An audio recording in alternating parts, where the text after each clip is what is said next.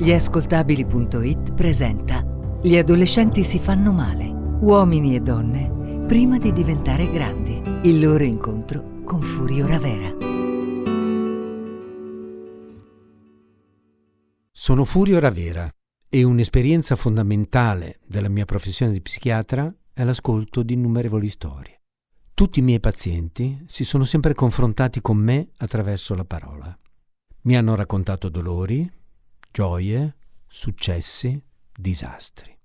In particolare, i racconti dei giovani sono speciali. Coprono un arco di tempo breve perché è poco il tempo che hanno vissuto, ma sono intensi, la sofferenza che ne emerge è forte, difficilmente consolabile. Per più di trent'anni ho osservato gli adolescenti farsi male, danneggiarsi nei modi più svariati, oscillando fra paura e rabbia sentimenti che non conoscono o che non riescono a esprimere. Oggi vi racconto la storia di Gianni.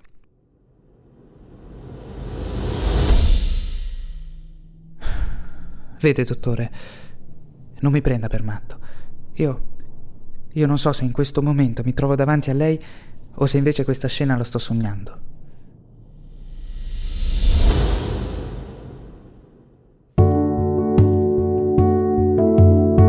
Questo è stato uno degli incontri più sconcertanti, è stato uno dei primi di questo tipo perché poi ce ne sarebbero stati tanti altri, man mano che sono entrate in gioco le droghe derivate dalle anfetamine mescolate alla cannabis eh, e quello che si capiva era che in questo ragazzo i confini dell'io, l'esame di realtà, la percezione del tempo e la percezione del luogo erano completamente saltati. E questa era un'esperienza terribilmente angosciante perché non c'erano definizioni certe di esistere.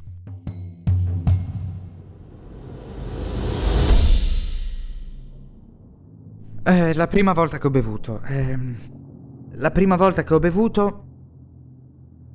Me la ricordo, dottore? mi scusi, ho questa tosse tremenda. no, grazie, non mi passa manco con l'acqua, no. Eh, glielo dico, eh. La, la prima volta che ho bevuto. Avevo 13 anni. Glielo dico, non è che ci è voluto tanto.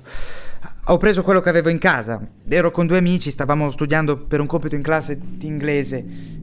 Manco mi ricordo cosa. Comunque, c'era dietro una credenza, c'era una bottiglia di vodka. E noi l'abbiamo presa. Sa che non mi ricordo manco che gusto fosse. Comunque, noi l'abbiamo presa. Aspetti che non mi ricordo le chiavi dove le ho messe.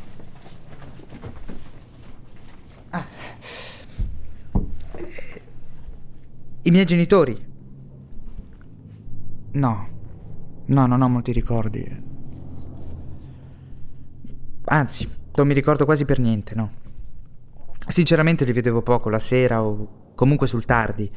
Eh, all'inizio non si sono accorti che stavo male. Come se in quella casa non succedesse niente. E poi... E poi... Poi è arrivata la droga. È cominciato... Tutto è iniziato durante le serate in discoteca negli after, quando stavamo a casa di qualcuno dall'alba. E per reggere bene ci vuole l'ecstasy, altrimenti fine, sei fottuto, non, non ce la fai. Sei senza energie, cazzate così. E poi non è che uno arriva alle serate e si adatta. Se non ci sei abituato ti senti boh, come se arrivi a una festa in cui non conosci nessuno e tu, tu che cosa dici? E tutti parlano di cose di cui tu non hai mai parlato e non sai niente. E se ti droghi però passa, almeno all'inizio.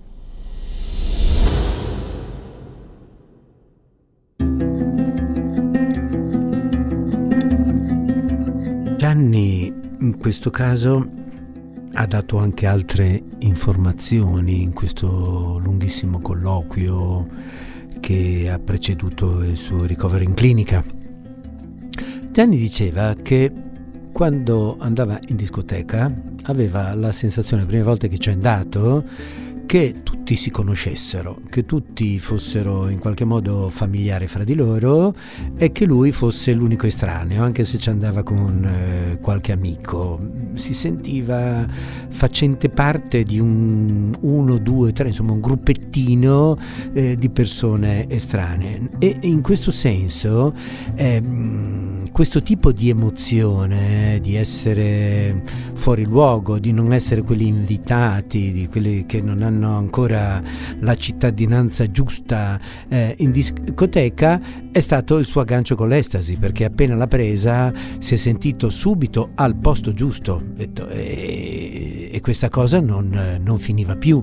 Eh, gli ha permesso di passare delle notti bulimiche, no? una cosa che vorrei eh, sottolineare è il fatto di entrare dentro una forma di divertimento che non deve finire mai. Per cui, eh, perché è come se con la cessazione, col fatto, beh, ora andiamo a casa, iniziasse un, peri- un momento brutto della giornata, eh, mancava l'appagamento.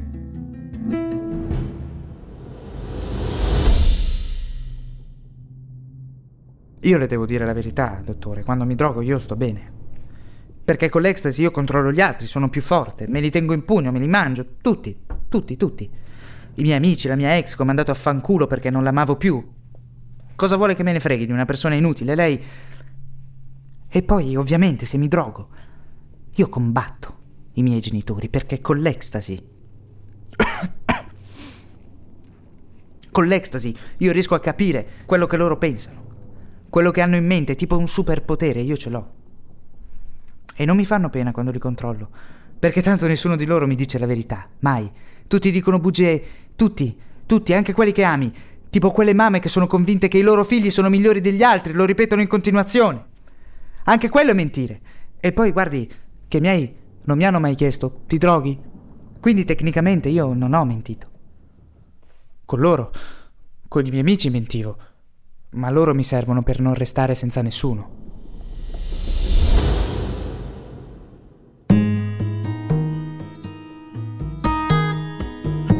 Ecco, ehm, abbiamo capito alcune cose. Per esempio che eh, con l'estasi Gianni aveva iniziato a delirare eh, aveva l'idea di poter leggere eh, nel cervello altrui, di conoscere i pensieri degli altri, eh, quello dei genitori, di poterlo controllare, quindi mh, mm, si era sviluppato un vero e proprio delirio megalomanico con questo, eh, questa fantasia delirante della eh, lettura eh, del pensiero. Già a questo stadio la situazione è preoccupante. È curioso la eh, combinazione però di giochi di verità e falsità eh, che intanto c'erano in famiglia. No? Eh, il fatto che Gianni avesse scoperto che la sua famiglia in pratica teneva in piedi una recita perché eh, il papà aveva tutta un'altra storia e eh, Gianni soffriva molto eh, di questa vicenda. Curiosa anche la parte in cui Gianni dice ma io non ho mai mentito, non ho mai avuto bisogno di mentire, mica mi hanno chiesto eh, se mi drogavo. Eh, anche qua è necessario fare due osservazioni.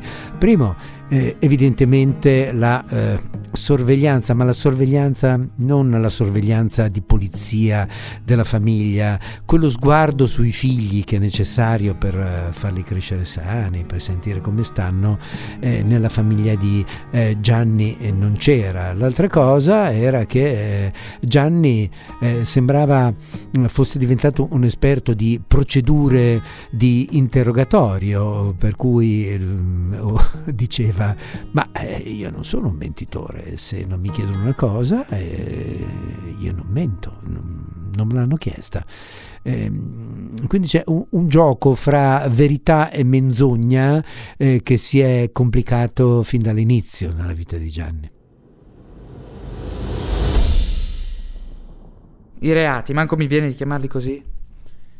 Quando li facevo Andavo in giro tutto da solo, con un passamontagna. Non ero neanche armato, anzi no. No, avevo un coltellino, so che non sembro tipo da coltellino, però avevo un coltellino, ma non ho mai minacciato nessuno. Poi rubavo anche i portafogli in discoteca. Sono diventato amico del coso, il guardaroba. E lui mi faceva entrare dal retro e svuotavo cappotti e borse. Mi sono fatto su un po' di roba così. Mi chiamavano tutti lo zio. E mi volevano un sacco di bene, perché a noi, se ci dai un po' di ecstasy senza farci pagare, è come se ci porti in paradiso. Insomma, a casa va tutto normale, mentre io esco a rubare per drogarmi. Sì, una doppia vita. Ma non è che sul momento ci pensavo, quando fai cazzate così, non è che ti mente pensare, oh, che dura sta doppia vita. Lo fai e basta, del resto te ne freghi. Aspetti, non sto dicendo che non è una merda, anzi, è una merda, è una vera merda. Ma non puoi manco stare lì a farti troppe pare, a farti filosofia, insomma, non funziona mica così. Io, dottore, penso che noi siamo soli. È per questo che la vita è una merda perché ognuno pensa per sé e mai agli altri. Io compravo la droga per i miei amici, per fargli stare bene, e sono finito dallo psichiatra. E anzi, meglio lo psichiatra del carcere, perché mi sono fatto pure quello dopo i reati di cui le dicevo prima. La sera che mi hanno arrestato è stata assurda. Praticamente hanno intercettato una partita grossa di quelle serie. E io ero andato lì in questa specie di ex macello in mezzo ai campi per andarla a prendere. Vabbè. Mi trovano lì mi ammanettano. e via, fine. Mi portano via. Io ero andato lì per comprare, eh. Ma non è che quando vai lì e ti ammanettano puoi metterti a dire no, io non spacciavo. Ero lì per comprare, no? Quella sera non solo non mi sono potuto drogare, ma mi hanno portato pure al gabbio. Mi dica lei se non ne prendere in quel posto. Tutti facevano finta di niente. I miei genitori per primi. Sono rimasto in carcere per un paio di settimane ed è stato tremendo, ma non così tremendo come mi immaginavo. Quello che mi ha fatto veramente male è stato il ritorno a casa. Sembrava che non era successo niente. E invece non era così. Sa che c'è? Che più loro continuano a fare finta di nulla, più io ho continuato a drogarmi, di nascosto ovviamente. Pure se mi avevano arrestato, non me ne fregava nulla e il loro atteggiamento peggiorava soltanto le cose.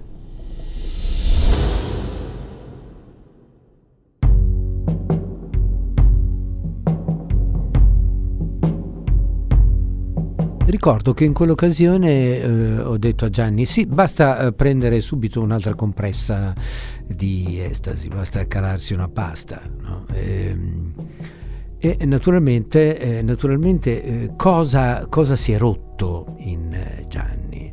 Si è rotta la consapevolezza di sé, la consapevolezza della propria vita, la consapevolezza della propria eh, coscienza, tutto quello che eh, faceva era sostanzialmente indifferente, come se lo facesse qualcun altro, quindi rubava, eh, vendeva, ehm, era in una specie di mm, presente mh, mm, eterno in cui non c'era un futuro di cui preoccuparsi, un passato da cui non si proveniva, eh, l'identità diventava progressivamente più incerta perché tutto ormai il, l'atto di esistere, esistere, la coscienza di esistere era eh, organizzata su questa doppia vita, doppia vita che si sarebbe poi moltiplicata in frammenti, perché in realtà stava transitando verso una frammentazione della percezione della sua vita. Naturalmente eh, avevo incontrato i genitori quando Gianni è venuto alla prima visita e avevo avuto sens- una sensazione curiosa, cioè erano molto pallidi, sembravano già quasi non esistere completamente, ecco, non, non sembravano um, compiutamente degli esseri viventi e mm, c'era questa indifferenza emotiva di fronte a quello che il ragazzo diceva, eh, che mh, mm, era eh, era rappresentativa secondo me della, eh, loro, del loro modo di difendersi, quello di negare, negare, negare eh, fino all'impossibile. No? Eh, infatti eh, lui dice io stavo a casa, mi drogavo, eh, loro o non se ne accorgevano o comunque non realizzavano, non guardavano, non lo volevano eh, sapere eh, perché il, lo stile di allontanamento di tutte le fonti di angoscia o di preoccupazione all'interno della mia famiglia era quello di negare. I miei genitori se ne sono sempre fregati di me, a loro interessa solo capire quanto deve essere grande la cazzata che spareranno. Perché voi vi lamentate e dite, ah, Gianni è un bugiardo, Gianni non dice la verità, e cose così, ma poi sono i primi, i miei dico, sono i primi a nascondere le cose. Così siamo tutti bravi a criticare gli altri. Complimenti, davvero. Mamma ha sempre saputo che papà ha un'altra. Ma ha fatto finta di nulla, glielo dico io. Perché? Perché le viene più facile così. A lei stare con papà conviene. Lui dice che comunque la ama e a papà avere mamma vicino pure. Le mutande altrimenti non gliele lava. È squallido, ma è sempre stato così e secondo me non cambierà mai. A volte mi piacerebbe sapere che mamma e papà si amano sul serio, ma lo so che è impossibile. In generale, per me, è impossibile che due persone si amino con... come dire, con tipo purezza, no? ecco, la trovo una cosa che non si può realizzare se non nei sogni. Oppure a parole, perché nella vita funziona diversamente. Tu trovi una tipa, va bene all'inizio, ma poi lei ti mette le corna, tu le metti a lei, e se hai le palle vai e glielo dici, oppure nascondi tutto. E comunque sono sempre cazzi tuoi.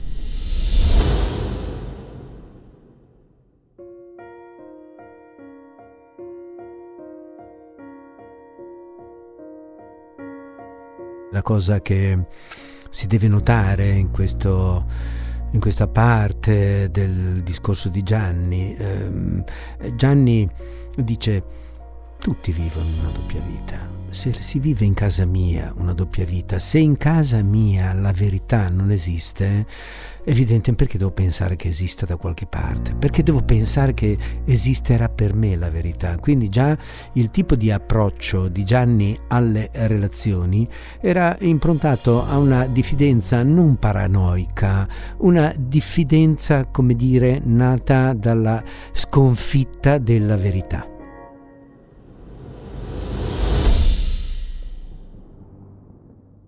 Guardi che io sono sempre stato per i fatti miei.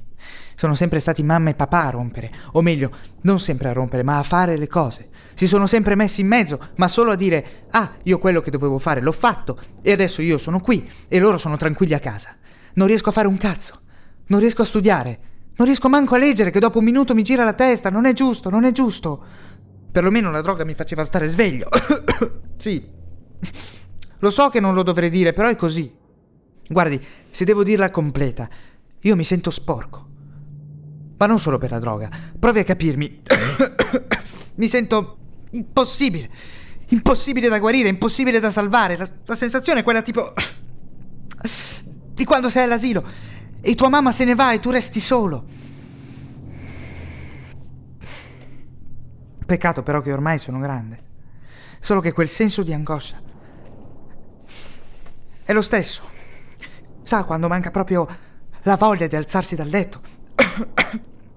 la voglia di fare, la voglia di perdere tempo dietro a qualcosa, qualsiasi cosa, come vedersi un film, e leggersi un fumetto, ecco, a me manca quello. mi scoccio anche a lavarmi. Ti fai male, mi dicono. Hai scoperto l'acqua calda. Rispondo io. E mi chiedo, ma quanto durerà?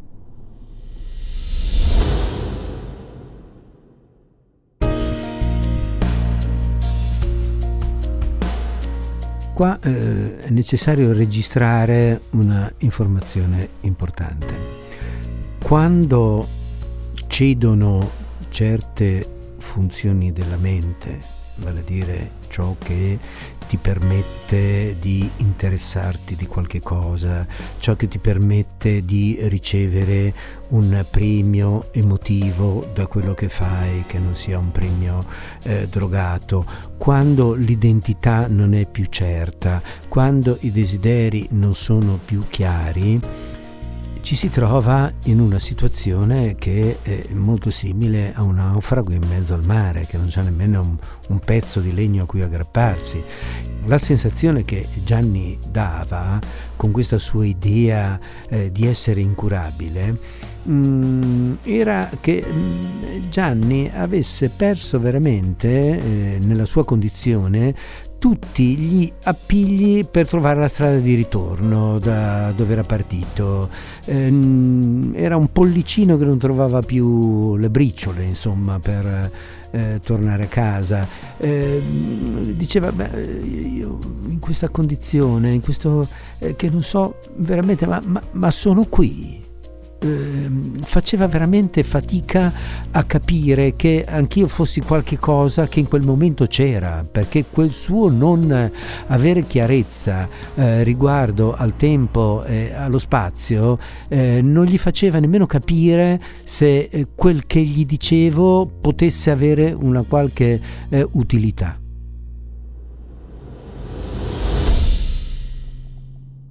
Gli altri iniziano a darmi meno fastidio. I primi tempi stare con loro per me era come perdere un sacco di tempo, anche sentire la voce degli altri ragazzi mi dava fastidio, proprio a livello fisico.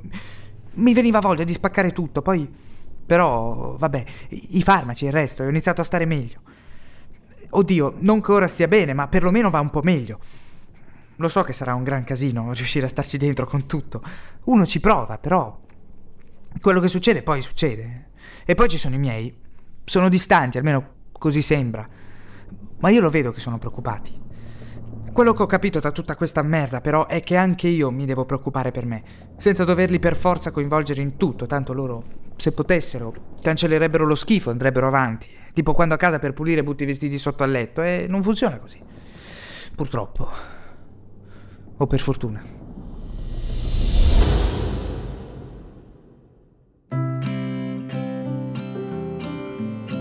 Però però c'è eh, una buona notizia in questo naufrago. Questo naufrago ce l'ha fatta. Perché ce l'ha fatta?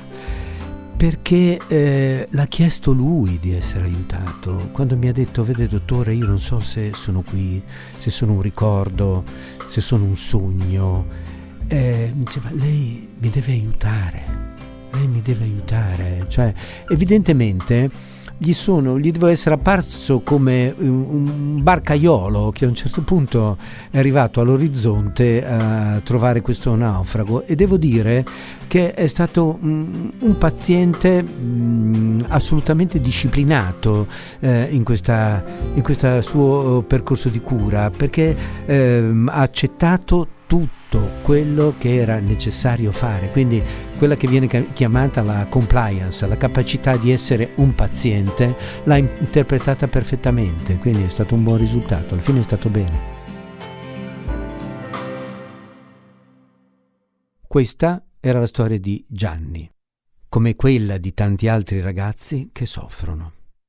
Vi aspetto al prossimo appuntamento con Gli adolescenti si fanno male per conoscere i racconti di giovani che potrebbero essere i nostri amici, parenti, figli. A presto da Furio Ravera. Avete ascoltato? Gli adolescenti si fanno male. Uomini e donne prima di diventare grandi. Il loro incontro con Furio Ravera. Un programma realizzato da gliascoltabili.it, condotto da Furio Ravera. La voce narrante è di Edoardo D'Amico. Puoi acquistare il libro di Furio Ravera Gli adolescenti si fanno male come ebook su Amazon Kindle. Scopri come su gliascoltabili.it.